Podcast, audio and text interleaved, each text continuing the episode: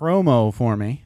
Um, so that is where you just say, "Hey, this is now." I, I get help saying your name. This is Joe Kasherba of joekasherba.com, and you are listening to Jeff Smith on Vroom Vroom Veer. Listen up, something like that. Uh, no, I don't mind doing that at all. I've never done something like that, but I can. Let me just. You want to write them? You want to take some notes? There you go. Yeah. Good for you. Most people do. Write a miniature little script, right? You're listen. This is Joe Kasherba. and You're listening to Jeff Smith on Vroom Vroom Veer. Vroom Vroom Veer uh, radio or podcast or just Vroom You can Vroom just Veer? say just Vroom Vroom Veer. Yeah. Everybody knows it's a podcast, one would hope. All right, this is Joe Kasherba. and You're listening to Jeff Smith on Vroom Vroom Veer. That's it. And if you want to throw a URL in there, you can do that too. Oh, okay. From Joe Kasherba from uh, joekasherba.com. Correct. All right, let's do it. That All sounds right. like a plan. All right. Whenever you're ready, you go. Hey, this is Joe Kasherba from joekasherba.com, and you're listening to Jeff Smith on Vroom Vroom Veer. Well done, sir. Thank you very much. Okay, I'm going to Awesome. turn off the recorder for a sec. So I'll go away for a sec, and uh, and then I'll be right back. Okay, sounds good. Are you ready to thoughtfully steer away from your revved up, frenzied, and far too often scripted life? Then welcome to Vroom Vroom Veer with Jeff Smith, where he guides you down the road differently traveled by sharing unique experiences with guests who have managed to shift away from a life stuck on cruise control and veered their way into a more authentic and fulfilling one in all sorts of interesting and kind of remarkable ways. Get ready to vroom vroom veer with your differently traveled road chauffeur, Jeff Smith. Chris Dayley, thank you so much for being on Vroom Vroom Veer, and welcome to the show. How's it going? It's going great. Thanks for having me on, Jeff. Hey, no worries. This is, uh, I think we're going to have a good time. So, you are Chris Dayley again, and you are at disruptiveadvertising.com. And uh, you, uh, it seems like there was some sort of merger situation where you used to have your own thing, and then you, there was some sort of merger. And uh, so, talk a little bit about what's going on in your in your work life today. Sure. So, um, so uh, I'll, I'll back up a couple steps and talk about kind of what led up to the merger. Okay, and, sure. Uh, so I, I started my I started my uh, my agency back in 2014. Okay. Um, it's called Dayley Conversion, and it's a uh, I was doing conversion rate optimization for businesses, um, which is basically I was helping businesses uh, test their website design to figure out what's going to convert. Okay. And this was kind of my first entrepreneurial experience. Actually, it was my first entrepreneurial uh, entrepreneurial experience. Prior to that, I had been in-house, you know, an in-house digital marketer for oh, you know, four or five years. Okay. And you know what I I when I ended up taking the plunge into starting my company, um, you know, I am your classic E-Myth entrepreneur, like the guy that's really good at what he does. And then I started a business and wasn't good at running a business. You know? Ah, like yeah, I had no yeah, idea right. what was going on, right? Right. Um, um, but I, I started to figure it out, and you know, things started working really well. Um, you know, my wife and I have I've got a, a wife and and two little girls, and uh, you know, we were ha- we were making a really good living, and things Okay. were starting to seemingly going in the right direction. Okay. And what I kind of encountered and a problem that I ran into as I was running this agency is trying to build something that is bigger than me. Um, Right. Because, you know, for anybody who started an agency or kind of a consultancy, as anybody who's done that knows, um, you know, when you're the expert, you're the guy that people want to work with. You know, it's like I'm Chris Dayley, I'm the, I'm the conversion rate optimization expert. All my clients want to work with me. And so when I hire on employees to help me with clients, people didn't like that. and and so Right. you know, I kept I kept running into this problem, and I'm like, there's got to be a way to do this. Um, and so I I kind of hit a, a, a growth bump where it was like, okay, I've got to find someone who can sell this better than I can, and I've got to find someone who can execute on it better than I can, or at least as well as I can. right. And um, you know, when you're running a company and you're managing clients and you're doing sales, it's really hard to grow past that initial that initial initial stage of just having a few you know contractors here and there. Okay. And so that's when I was introduced to disruptive advertising.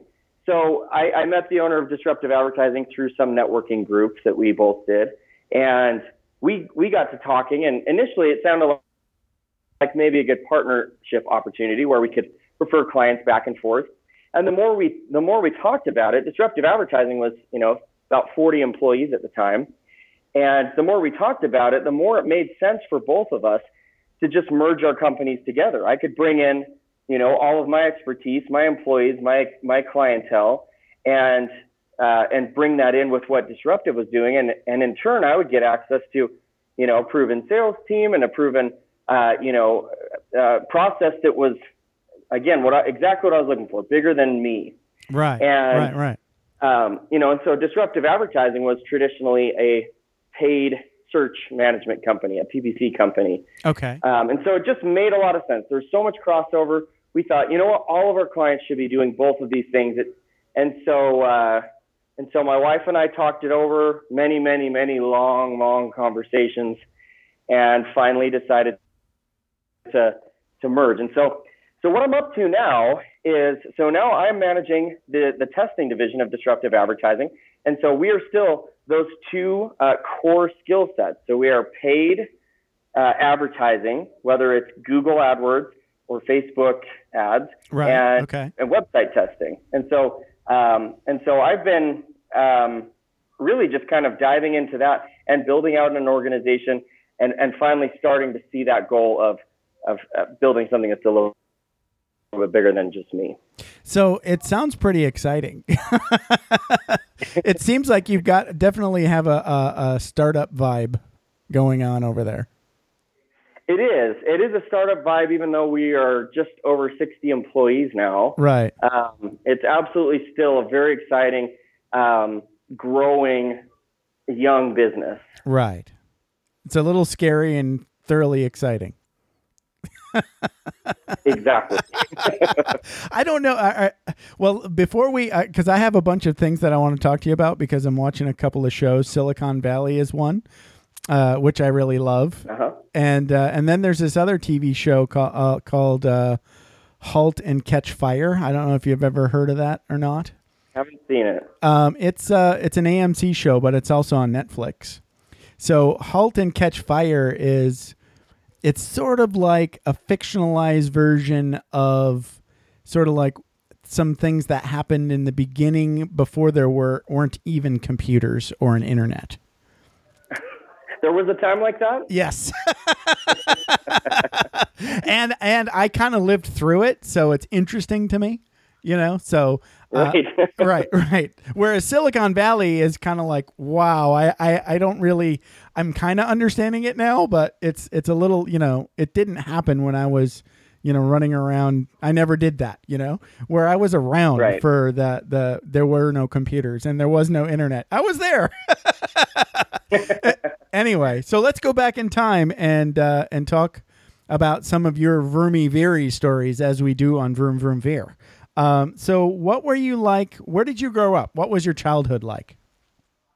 So, I grew up in Phoenix, Arizona, um, in a place called Gilbert. Uh, when I first moved to Gilbert, actually, it was just a little small farming town. And a couple years after we moved there, it exploded and became the number one fastest growing city in the country for like three years in a row. Wow. Um, just, you know, middle of the desert, exactly what you'd imagine when you picture Arizona.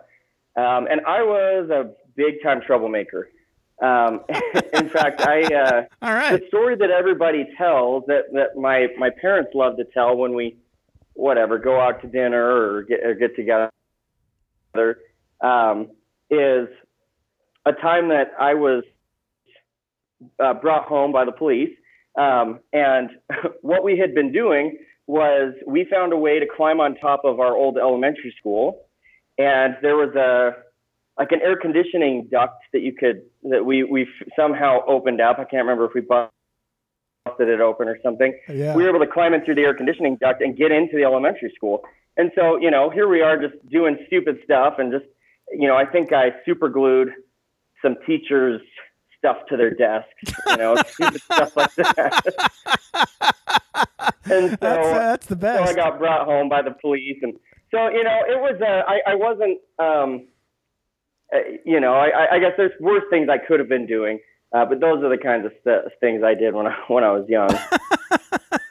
That's pretty good. It sounds like uh like say equal parts dangerous, scary, and and awesome. Because like yes, ex- that's exactly. because you, you you think about it now I, I mean you were somewhere between k through fifth grade who knows right uh and um uh let's see you could have definitely been hurt who knows what's going on in those shafts but oh yeah, on the other side of that yay! that's i mean we all do stupid crap when we're young right so that's when you're Yeah. supposed to do it yep, exactly. That's exactly. great. I def- I definitely lived that up to its fullest. So now, when you were a kid, did uh, the, I've been I've been talking to, you know, sort of like a mix of Gen Xers and millennials, and it seems like you're kind of like more closer to a millennial. Um, most Gen Xers, when they were like little kids, like uh, elementary school age, you know, we would our parents would just like kick us out of the house, and you know, we would we would have like all day unscheduled, especially in the summer, right? Just like get out of here. Right. Maybe check in at lunch, right? But it was different for you, right? That's that's not how you grew up, probably. I don't know.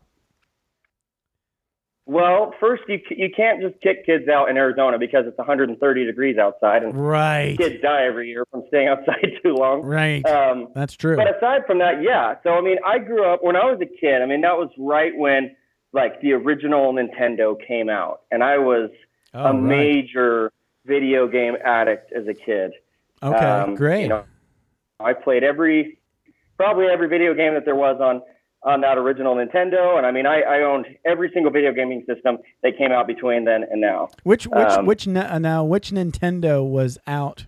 Was that the uh, the NES? Is that the one or Yes, the NES, yeah, with like And the what- original Mario Brothers. Okay, so uh, was that no Sega? Sega had the Sonic Sonic the Hedgehog. The. Sega Genesis was the yeah, the Sega Genesis was the first non Nintendo Okay. system I had. Okay, I think I might have had one of those. I don't remember which one, but anyway, yeah, those I are actually cool. went back and I, I went back and bought all of those again because I just I mean you know nostalgia, and so Sure. I've got all of those old systems now again, and I, I break them out occasionally when I just want to geek out. There's a way that I think you can you can download uh, these emulator things and play those old games too. On a, on Oh yeah, you can play them all on your computer now, but it Right. it just doesn't. it's not have, as fun though, right?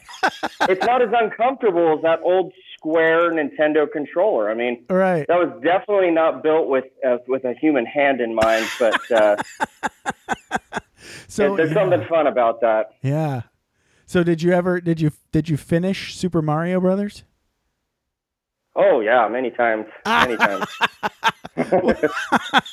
They just did that on uh, on that Halt and Cut, Catch Fire show, so that's why I brought that up. ah, and I was like, wow, that was that was not part of my experience. I went through. So when I was a kid, we first went we went through this thing where we had Pong. That was this thing that you plugged into a, an ordinary everyday TV, and it was barely a video game.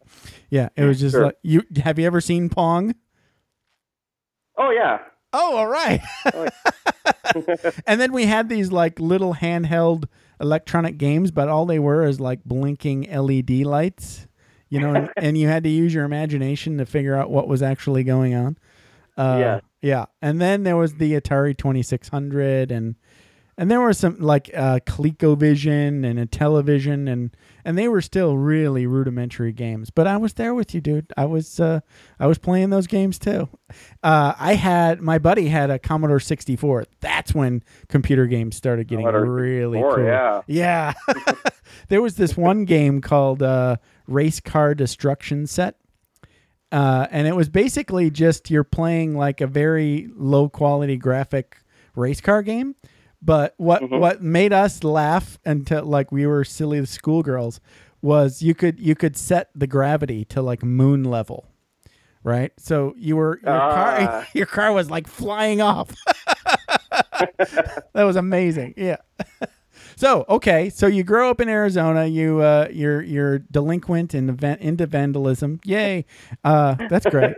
so what were you like when you get to high school? Were you like a jock? Were you like a, a brainy, like a geek nerd? What sort of kid were you? Or did you break you know, all the I- rules? I, was, I was, I was still a major troublemaker. My my freshman and sophomore years of high school, I was still a big time troublemaker. Um, and I, I wasn't jockey. I mean, I'm I'm a smaller build kind of guy, and so I was never very good at sports. Um, and and so I, was kind of I, but I wasn't a nerd either. I wasn't like totally geeky. I was like this guy that was just really trying to fit in. Um, okay. and and I really didn't know who I was in high school, to be honest. And until probably it was halfway through my junior year of high school, um, we moved. I stayed at the same high school, uh, but we moved to a new neighborhood, and there was just a great, great group of guys there that just took me in. They were definitely a lot cooler than I was. They were. Okay. Uh, they all had a lot more friends than I did, and they just kind of took me in because hey, I was their neighbor, and you know, and we're, and we're friends now. And so um, yeah, that's they great. just kind of took me in and and adopted me into the fold, which was a life changing experience for me in and of itself. Um, and I'm actually getting ready in two weeks to travel back to Arizona to go to one of those friends of mine's weddings. Oh wow, Um, cool. and so we've we've absolutely stayed in touch all this time. Um, but that was that was a really cool experience for me. Because yeah, like I said, prior to that, I was still just trying to figure out who I was, trying to figure out where I fit in, like who am I. Right. Uh, and so that that really really helped. you kind of look like you you did like plays or or choir or something. I I wouldn't if if you would have told me you did like drama, I wouldn't have been surprised. So I took I, I did probably everything there was. I I did I took a drama class. I was in the band. Gotcha. I uh, there I sang go. in the choir. I I joined the chess club actually for like a year. Okay, so you were Um, just exploring there, right? Yeah, like yeah, I tried a little bit of everything and didn't stick with anything. Gotcha. Um, and you know, to the point where when I graduated from high school, frankly, like you know, I hadn't done anything for long enough to have any real skill sets. And so, you know, I got to the end of high school and thought to myself, well, what the heck am I going to do? Like I, uh, you know, I don't, I, I didn't have any self confidence at all. And I thought, well, I haven't stuck with anything long enough to be good at it. I don't even know if I can stick with anything long enough to be good at it. Interesting. Like it might just be Right. beyond me. okay. So there was a lot of self doubt, a lot of you know insecurities.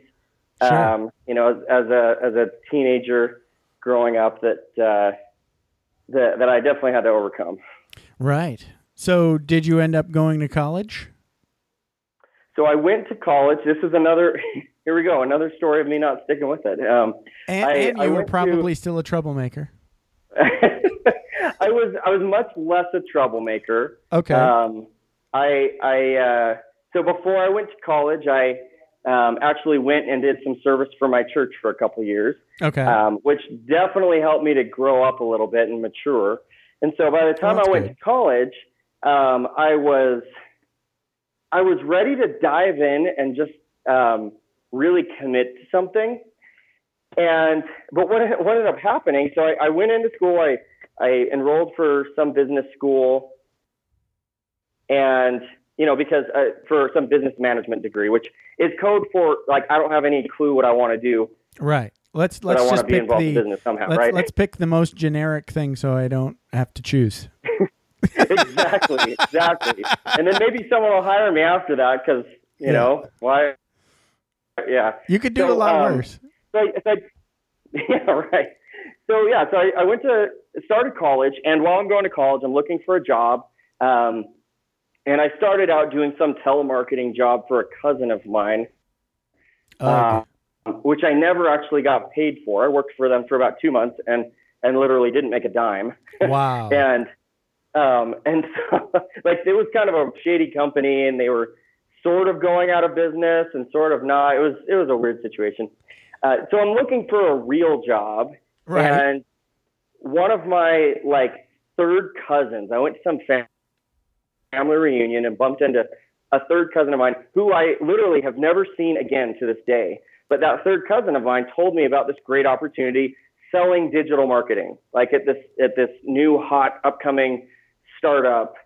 And I was like, cool, you know, that sounds like a job. And so she got me in the door, got me an interview, and I and so I went and started selling um, search engine optimization Okay. for, for you know a company that that did search engine optimization, and that's when I really found my passion. That's when I really found something that I love.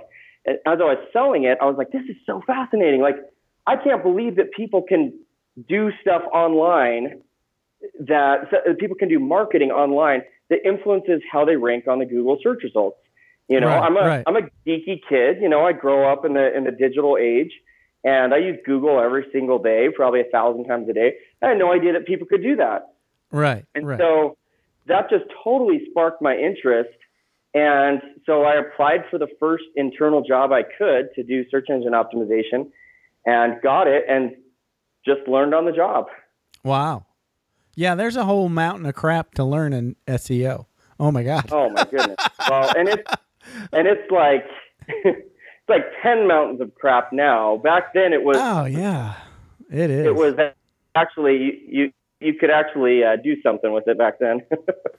Y- yeah, I think the uh, well, the thing is, is I, I chased that rabbit for a while, um, uh, tr- blogging, and uh, and so, and it was all a lot of it was, you know, obviously you want to write well, you know, put the humans first, but then you know you also have to feed the beast of Google too, right? So you want to do Yeah. all your your analytics and get your your page criteria, your on page, off page, all that crap. And Yeah. then, and so I spent, I don't even know how many years grinding away at all these pages, right? And then Google shifts and says they're going to change their their rules. And oh, now we've, I was getting advice, and they're like, you have to do all your pages over again. I'm like, no, I don't, because I quit. this sucks. And that that's the story of me doing that.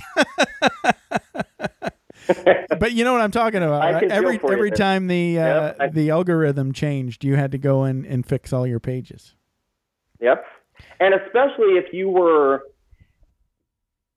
really aggressive in SEO, Yeah. uh, like you know a lot of us who who were brought up in agencies were, where you're very aggressive about exploiting any loophole in the algorithm you can. The Right. more aggressive you were, the more crap you had to deal with after the algorithm changed. right. And so, um, which uh, the the funny thing is that's not actually why I ended up shifting away from SEO. Um, but now that I am away from SEO, I look at these algorithm changes and I'm like, holy cow! I'm so glad that I'm not doing that anymore. Right. Right. No, I know. Yeah, I, I've got a new take on that. Is is basically my new rule now is just screw Google.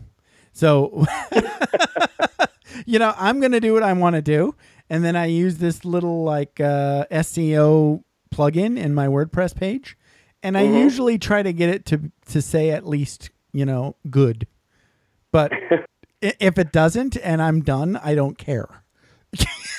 I like that. I like that. It's that's thus screw Google. You know, Yeah. they I like actually emailed me once about one of my old web pages, and they said uh, they said I, I read your front page and I don't know what it means, and I was like, okay, well, I guess that's that that page isn't for you, right? It- and th- and they didn't they didn't like that answer, you know. So. Yes. Everyone must worship Google. Right. is- that's their rule. Right. okay, so you get your first. Well, let's let's back up because we hadn't we haven't gotten out of college yet. So, did you finish college? So I didn't. I. I Oh, okay. I dropped out. I dropped out about halfway through my. I'm not sure if it was my sophomore, or my junior year. Uh, my wife is really upset with me because, you know, she comes from a very educated family. You know, her father um, was a double PhD and actually taught at a university, and so he was obviously very in the education world. His, her mom had an MBA, and she graduated from college, and so that was something that was really important to her.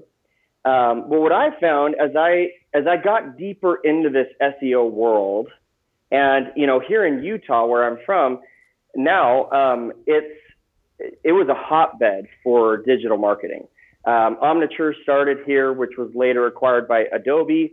Um, and so Omniture starting here, you know, Omniture is an analytics company. Okay. And uh, so there was a there were a lot of digital marketers here, a lot of analytics guys, and a lot of SEO guys, and so there was at, at any given time there's probably 10 to 15 large and growing SEO agencies in the Utah Valley back when I first got started. And so there was lots of opportunity, lots of opportunities to learn and opportunities to advance career wise. Sure. Um, and so, you know, by whatever it was, halfway through my sophomore year, by that point, I was already making more than the average college graduate does. And so I thought, well, what the hell do I need a college degree for? like, I mean, if I graduate now, like, I'm not going to make any more, and it's just going to suck away more of my time that I could be spending, you know, getting you better pay, at what I do. And you have to pay money. yeah, yeah, and right. Waste all that time. Yes, yes, and so and so that's I, I dropped out at that point to really just focus on my career.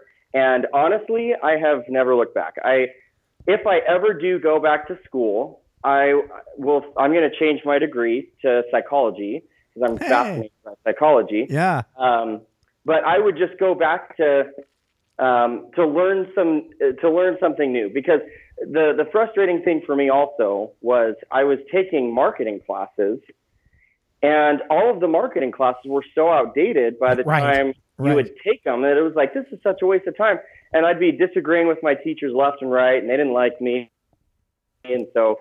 Um, No, So, I, I uh, get you. Yeah. yeah. So so I, I dropped out at that point and just and just went full throttle into my career. Nothing wrong with that.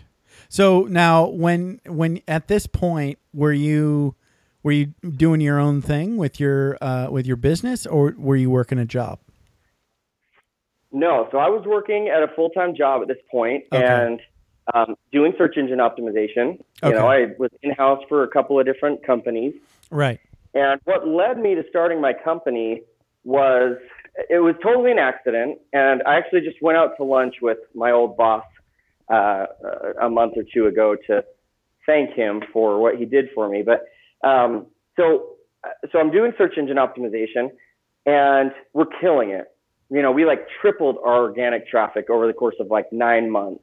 Wow. And That's so pretty good. we were doing amazing things. You know, we, it Right. was it was revolutionary in terms of getting traffic to the site.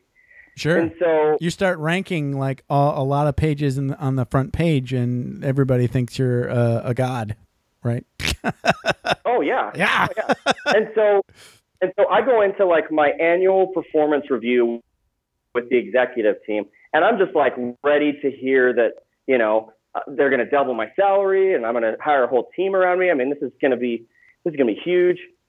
And so we sit down, I'm going through, I'm showing all these graphs, you know, showing all these amazing huge numbers and um, and I get to the end of my presentation and I sit down and my boss, who is I think the CTO and, and the CEO, they kind of sit there for a minute and scratch their chins and and then finally the CEO says, Okay, well all that sounds really great. Well, so what? Like what what does that actually mean for our business? Wow. And I had no idea. I had been so focused on traffic, on rankings, that I had no idea what happened after that. And I didn't even care what happened after that. I was like, oh, I'm just sending a ton of traffic. This has got to mean a, a lot of business for the company. Ah. And so, right. and so he asks me that. I say, I don't know. And so we start diving into the numbers. And the more I dove into the numbers, the more I started to feel awful inside because most of that traffic that I was generating, nothing was happening with it. You know, they were coming to the site, they were either bouncing or they were clicking through to a couple pages, but never converting, never buying anything, never filling out a lead form on our site. Nothing happened. Right. And so, you know, I had all these, you know, 300% increases and all these big numbers, but none of that translated into business. And so I felt really frustrated. yeah. and I start asking around the company to figure out, well, what happened here? Why, you know, why didn't our traffic convert? I'm asking the designers, and the designers are like, oh, there's nothing wrong with the design. And I ask the developers, and they tell me, oh, there's site's not broken, and but no one could answer my question, like, why isn't this traffic converting? Yeah. And so, you know, I went back to my trusty friend Google and did a couple of searches Yeah. and discovered this thing called conversion rate optimization, where you could take a, a version of your page and create a copy of it and change something and see if it increases conversion rates. And I thought, okay, well, this is my last ditch effort to try to prove that this traffic is valuable for the company. Yeah. And so I went in and I, I used a free tool to run an A B test. I had no clue what I was doing. Um, so I set up an A B test, I ran it, and conversion rates went up by like 10%.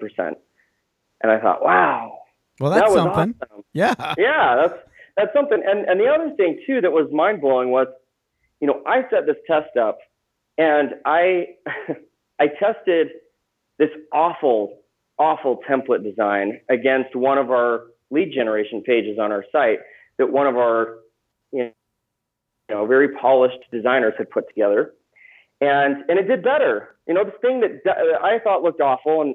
And our designer, when he saw it, said, "There's no way we're putting out on the website because it looks so bad."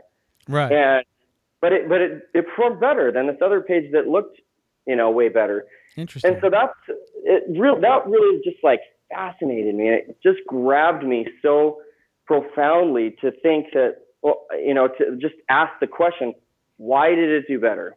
yeah. What is it about this other design that I used? Yeah. What is it? Like, why would that convert better? Um, so anyway, so that's when I shifted into conversion rate optimization. Right. Okay. And so I spent a couple of years doing that in house. So I got, you know, I got another job and, and, you know, really built out this skill set and then ended up managing a team that did this, built up a ton of expertise around it. So now your new metric, And- instead of just basic raw uh, Google rank, page rank, now now you're looking at conversion rate, basically. Yes. How many people Yeah. are clicking and putting in their name and email address, basically? Yes. Or if it's a, Or if it's buying something. company. Yeah, Right. exactly. If it's e-commerce, how many people are buying? Right. some Um, sort of some sort of business event happened because that person showed up. Yeah. Yes. And, and I That's a conversion, I, I right? And I, I could have been tying those metrics in when I was doing SEO. Right. I was just an idiot and I didn't do that. No, no, no. Um, I, I think we all got lost on that. I think I think you're yeah. right when because the the SEO myth, uh, going back to the E myth, was that you know just just if you score right, if you win, if you rank for a good keyword right uh, on the top ten, you don't have to be number one. If you're a top ten, you're going to get lots of traffic, and that might be true. Yep. But who cares? Yep, exactly. it, it's not you. You haven't won yet, Jedi. exactly. Yep, exactly. right, right. I get it. Okay. So yeah, and so so here so now I'm now I'm focused on you know some of these other metrics, and I'll just say one other thing about SEO before we leave that Sure. behind. But the thing, one of the things that really frustrated me about SEO, um, and this wasn't true when I very first started SEO, but the longer I did it and the more sophisticated Google's algor- algorithms became, the longer it took for your efforts to pay off. Right. Right, right. To the point where you know, it, I, I remember telling clients like, "Hey, pay us five thousand dollars a month, and you'll probably see results in like six to eight months." you know and and that to me was so hard to do because i mean in that first three to six months which which is a critical time Yeah. when you have a new client and you're trying to really uh, gain their trust and win them over yeah. and nothing happens it's so frustrating for everybody Right. uh, and then you can get to that six to eight month period and still nothing might you know you, Right, you might not right, have anything happen yes. and so um, the thing that I loved about conversion rate optimization is it was instant. I mean, not not like immediate, but you can set up a test today right. and check back in next week and see the results. right. Right. I was like, wow. It's a way better metric. it is. yeah. It is. Yeah. And, And you so- don't have that that long drag of uh this is working. We promise. right. Right. Yeah, and the, and the funny thing was, so I worked at companies that had never done conversion rate optimization, and then I went in and I managed a team that had been doing conversion rate optimization for years, and was able to implement a process that generated huge increases in conversion rates. And it was it was just by doing what I did after my very first test, and that's asking the simple question, why did this influence behavior?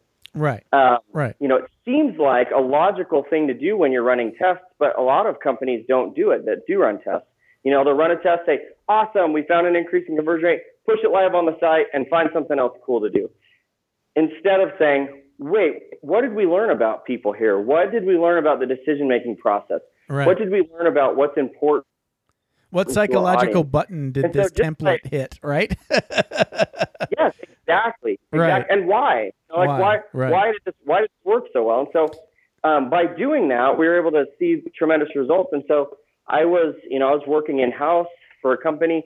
Uh, you know, so I'm managing a team, and we start running out of bandwidth. And so, rather than hiring someone, I thought, hey, maybe let's hire on an agency to help us scale. And as I started, um, as I started, you know, getting pitches from these agencies and scoping them out, I just wasn't really impressed by by what I saw out there. I mean, I saw two things. I would I would either see a lot of expertise that costed way more money than I could possibly afford, right. or I would see companies that had no expertise, and you know, I don't want to bring that on either. And so um, there's there's just kind of this gap in the market of you know a reasonably priced agency, a reasonably priced solution that had a good skill set and a good methodology that could actually help. Um, and so that's when I thought, hey, I'm going to start my business. You know, I want to I'm going to go out and see if I can do this on my own, and uh, and kind of took the leap from there. Wow. Okay. So how long did it? How long were you in business for yourself? Um, so it was about, I think it was close to two years before uh, before I decided to merge my company with Disruptive Advertising. Gotcha. Gotcha. Gotcha.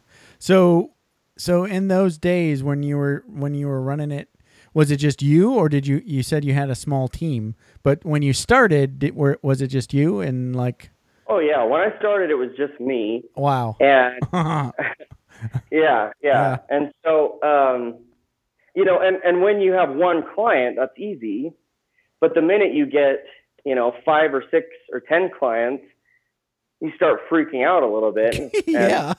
you know and when when you've never run a business before and you're not prepared for that kind of growth you're not prepared for that, that kind of demand on your time um, you know I, I was totally un, underprepared and so i got myself into some really crappy situations where you know i'm working whatever 80 90 100 hour weeks Yeah. um, to keep up with the demand. And and then you're like, okay, well, crap, I got to hire somebody. And so then you bring somebody on, and then on top of those, you know, 80 hour weeks, you're also training someone um, because they can't help you for you know a couple months. Right. And so you know, without that foresight, without that business acumen to say, okay, why don't I prepare ahead Yeah, of time for right. growth? uh, yeah, that was. Uh, if I could go back, I would have definitely told myself um, to to be a little bit more prepared. Yeah. Well, you don't. You know that it's one of those situations where you didn't know what you didn't know. Right, exactly. So it, it's It was a great learning opportunity for me. right. And you survived, so it's all good. And there was a lot of, I mean, anybody who's ever run a business um, knows. I mean, there there's a lot of really challenging times. You know, when your first client cancels, you know, when you're an agency, um, that's a huge blow to your ego. Yeah, you think And it's the end of the not- world. Yeah. Yeah, well, and and it's and so and I took it really personally.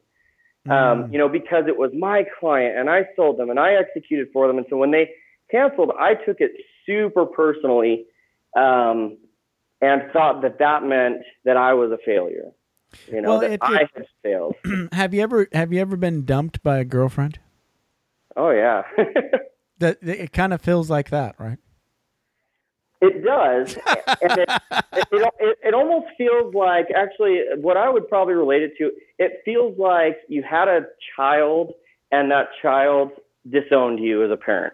Whoa. You know, that's even like- that's even worse than getting dumped by a girlfriend.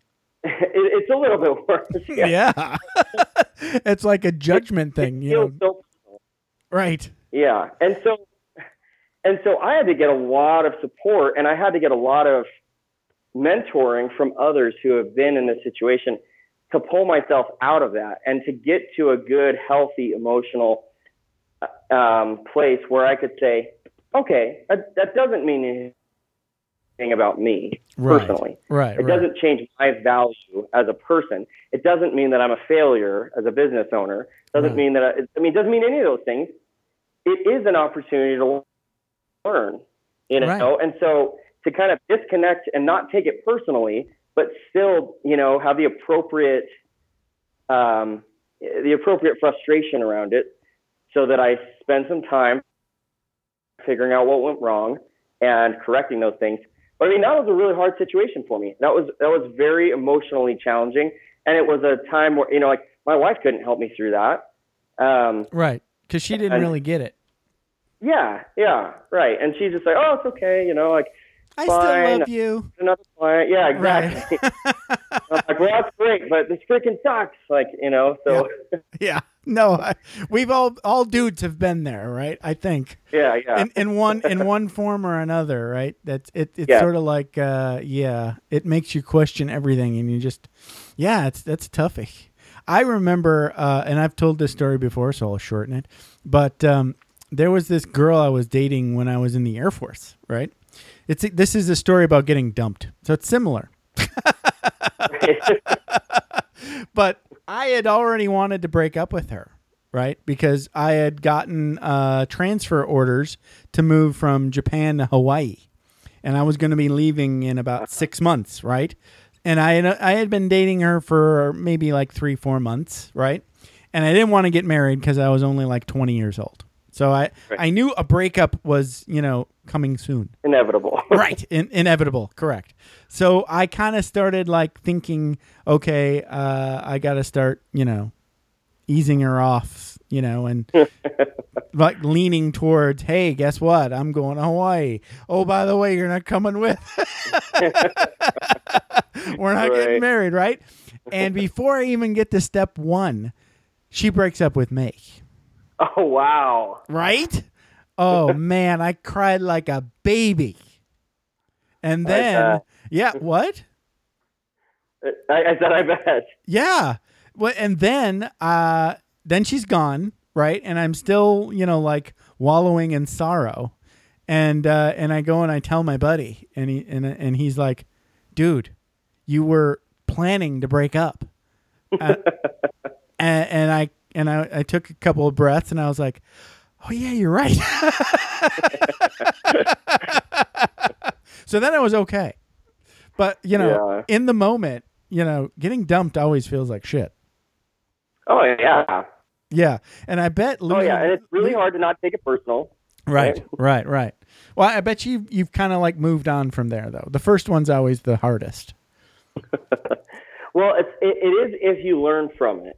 If if you if you are able to uh, face it head on and learn from it and move forward, then it is the hardest. Otherwise, it gets harder and harder every time because Mm. you keep reinforcing those false ideas that you have in your head. Right. If you think that it means something about you personally and that you're not good enough and that you're a failure, then every time you get dumped, you just keep heaping it on top of that giant pile of crap, saying, "See, see it happen again. See, I'm not good enough." And so, yeah, I mean, once you, once you're able to face it and challenge that thought and Right. move past it, uh, it gets a lot easier. Yes. It's it's amazing to me some sometimes that, you know, I, me, only me can like like function as a human sometimes. Without being a complete and total douche. Right. but somehow we do. uh, you know, it's sort of like we dudes only have like A and B. You know, it's either like I'm I'm the man, Right. or I'm a total loser. I don't know. Right, Yeah. Yes. Yeah. yep. Hard to live in the in the middle there. It is right. It's like either you're the man or you're a piece of shit. Anyway. Yep. Why? You know, and I have a psychology degree. See, I should go back and study more. Well, one thing I've learned is that just having a lot of expertise in a subject doesn't always mean that uh, that you apply it in the in the best ways. That's true. And- That's true.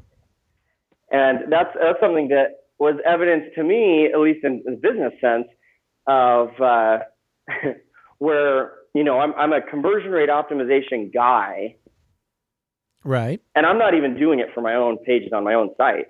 And people come to my site and they're like, "How are you a conversion rate optimization expert when your site sucks?" it's like, oh man, Ah, yeah. No, that's guess- that's that's like I I better drink my own Kool Aid. right. We're we're always the worst at taking our own advice.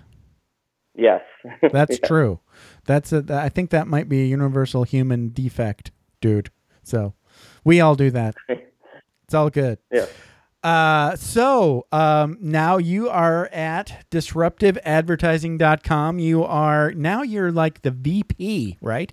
VP of testing and site optimization of That's disruptive right. advertising. So talk a little bit about um, what your what your day to day job is now. Well, so this is this has been what's what's been so fun and challenging for me Okay. is you know I mentioned at the very beginning. We'll loop back to that of this this idea of building something that's bigger than just me Sure. and how challenging that was for me.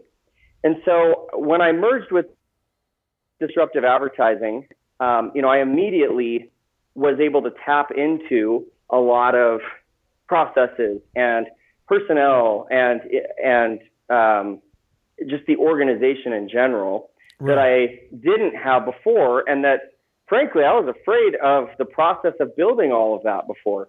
Of. Um, you know, I talked to a lot of other agency owners that couldn't get past that point.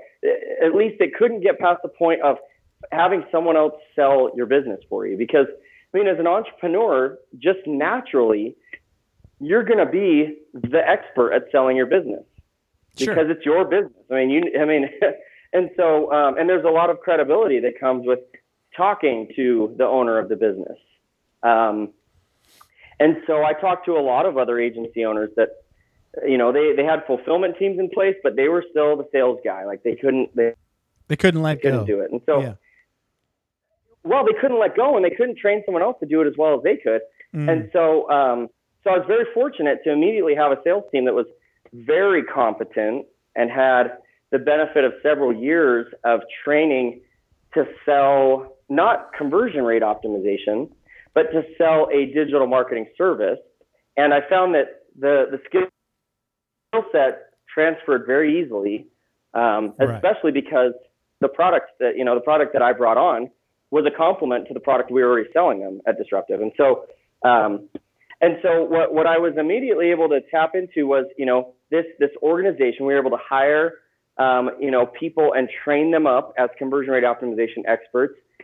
And, you know, and so my job now is, is split between two things. Number one, it is building and training a killer organization that is able to use my process that I, you know, that I've refined over the last several years to really drive awesome results for our clients. Right. Um, and the other part of my job is really evangelizing this because most businesses are not doing testing on their website. I mean, most businesses, when they think about website design, it's like, oh, I've got a designer, I've got a design agency. I'm just going to put something out that looks cool. Um, and so I spend a lot of time speaking at conferences and, um, you know, and doing podcasts and, you know, all kinds of things to really just spread the word and to let people know, hey, this is something that can really benefit your business. So, Right. um, oh yeah. I'm kind of split between those two things, and it's been an awesome learning experience for me um, because you know where where previously I was doing everything, now I'm really able to focus on the areas that I'm awesome at. And, you know, and I don't have to worry about accounting and I don't, I don't have to worry about uh, right. any of those other things that, that when you're a business owner, you know, it's like just take up, they just eat up your time and they take up a lot of uh, mind space that could be spent, you know, being more awesome at what you do. Right. It lets you focus on your strengths. Yes. Yeah. Yes. No, and, and that you know, I heard uh, on on one of the g- g- um, podcasts about business that like one of these guys said like every time you add another thirty employees, it's like it's a new business. Oh, totally. It's like everything that you knew from zero to thirty is one is one thing, and then it, once you hit thirty one to sixty, it's another thing. Yeah. It's Yep. like you, you're not just growing; you're you're becoming a new thing. It's like uh, you used to be a, ma- uh, a caterpillar, now you're a butterfly. it's almost Well, like and it's- the caterpillar's dead. You know?